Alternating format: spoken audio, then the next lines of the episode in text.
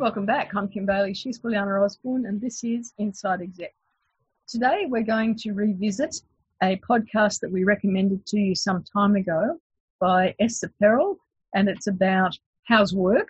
And in it, she talks about the similarities between her work as a couples therapist and relationships that happen at work. And this is about relationships in terms of work, not personal relationships that happen at work.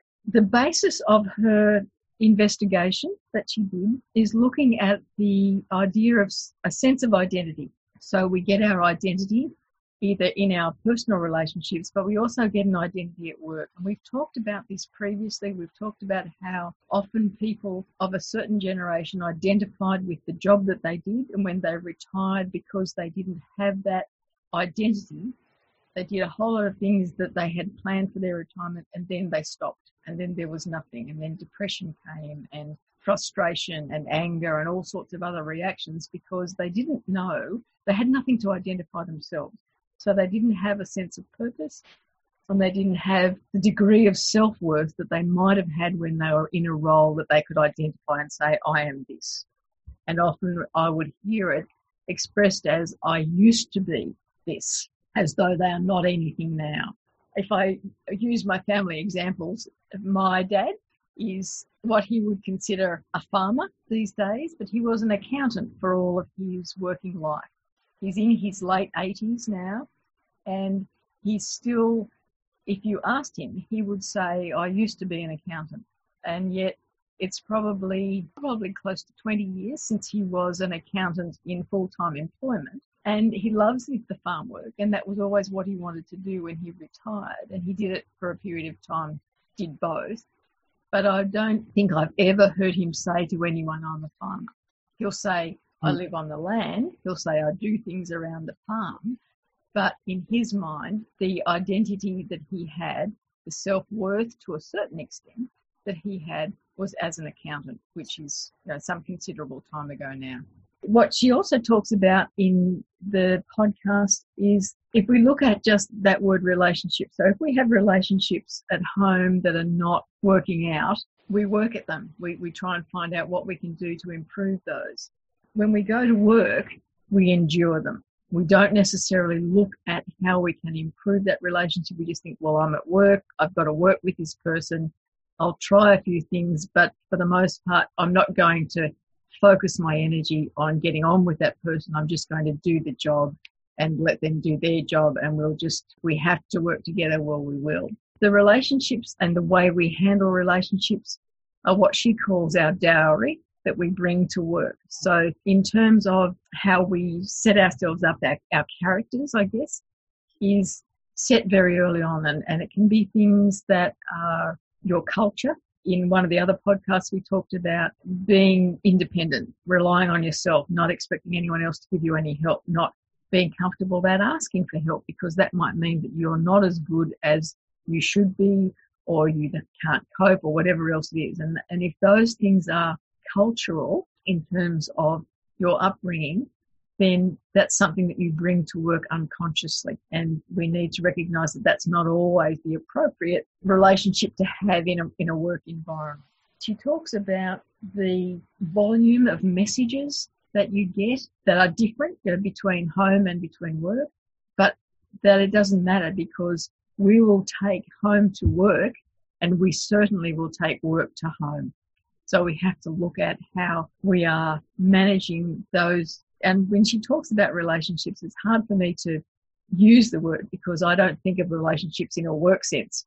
And that was something that I learnt from the podcast itself. I probably should stop talking and let herself have a few words.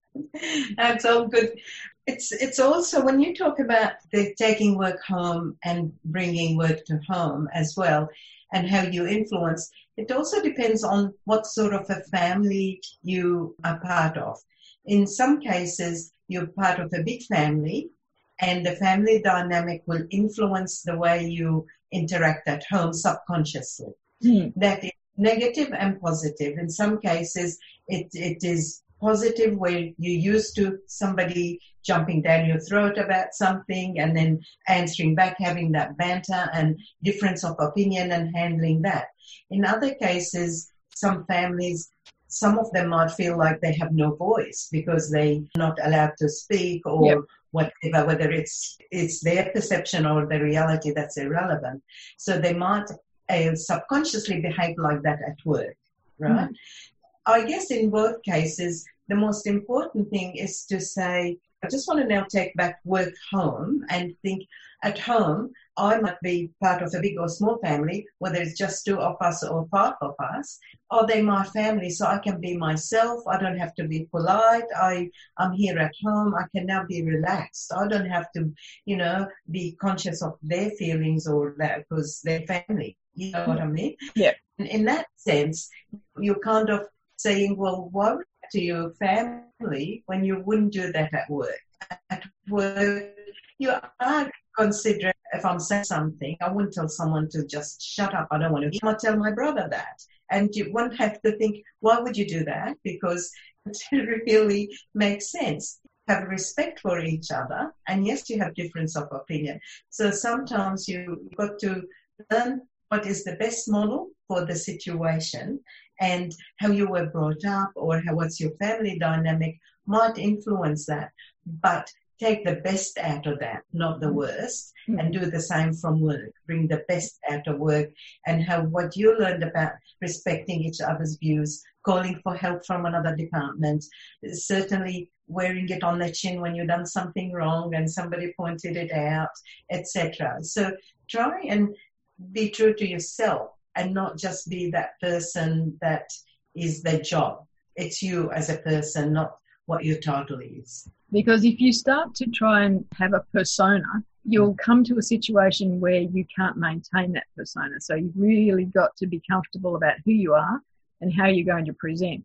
The other issue that I, I noted down was that she talks about an example where culture becomes very important in terms of how we feel about what we're doing. And she has a woman who says, Can you imagine what it was like to go into a workplace that's very busy and never have eye contact with anyone? And for us, that would be inconceivable.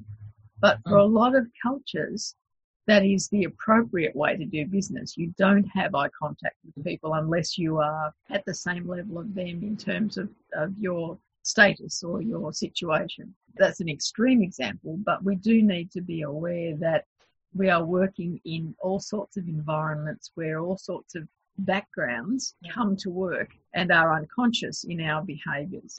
I think we, we sort of said also we wanted to hear whether other people had some views they wanted to share and, yeah. and we can put that online. But if you listen to it initially, as we said, I wasn't sure. I thought, oh, why would I want to listen to that? It's about relationship. But when you think about it and you listen to it, it does make a lot of sense and it does help. The big takeaway I got from it was that we either have at work a relational system or a structural system. And what we are losing in the workplace is the structure, the hierarchy, the roles that people have, and that we are more comfortable as a species working in that environment. And if you think about it at home, that is what you do have at home. You have a structural system. You know, there are positions of power. There is a hierarchy within the family. And we're not going to let Juliana talk about the hierarchy in her family because it's so complicated and convoluted that we'll just accept that there, there is hierarchy in her family. But there is also relational systems. And we have to look at the difference between what we talk about as the background now is, is that we talk about networks. We talk about having networks. And so the example she uses in the podcast is that networking is like having loose threads. So every now and then you can grab them and you can use them when you need to, and then you can mm. let them go. But a structural system is tight knots mm. so that you are compelled to be in that structure and work with that structure. Just the interesting way of thinking about how we work these days, what we need are boundaries and hierarchy. We might not need roles and positions and, and, and a hard structure, but we certainly need boundaries, and I think we do need hierarchy as well in terms of, of efficiency at work. Now, the last thing that she talks about in the podcast that I found was interesting is that if we look at generations of people. So she asks the group, you know, how many in this group live in the same place that they grew up in or work in the same area that they grew up in. and there was one in the group. And then mm. she asked it about their parents, and there was five or six. And for the grandparents, it started to be much, much more. And so she talks about, say, two generations back, they worked in a production environment. That was a, a production society of work. Mm-hmm. In their parents' time, it was a service service based uh, work environment. And these days, it is identity based. So it's far more about who you are and what you're doing more so than the service that you are providing. And so we have people who will say they leave an organisation because these people don't recognise the skills that I have got. So it's all about identity. And so they go somewhere else where their skill, where they will be better valued as an individual because of what they're doing. It's the person first rather than the service that they're providing. And I, I think that's probably all that I got out of it. I, I found it very interesting. I did find that there are a lot of takeaways from it in terms of me thinking about how work is happening these days and how work environments need to be monitored. She talks a little bit about the language that has changed, and so it has become more relational in terms of the way we look at the words we use. So, transparency, we go back a generation, transparency was not a word you would have thought about in the work environment because it was more based on roles and responsibilities. And now we have transparency, we have peer reviews, we have things that are more about relationships than they are about the work or the product that's being produced because we have a, a measurable quantity or a measure for those sorts of activities.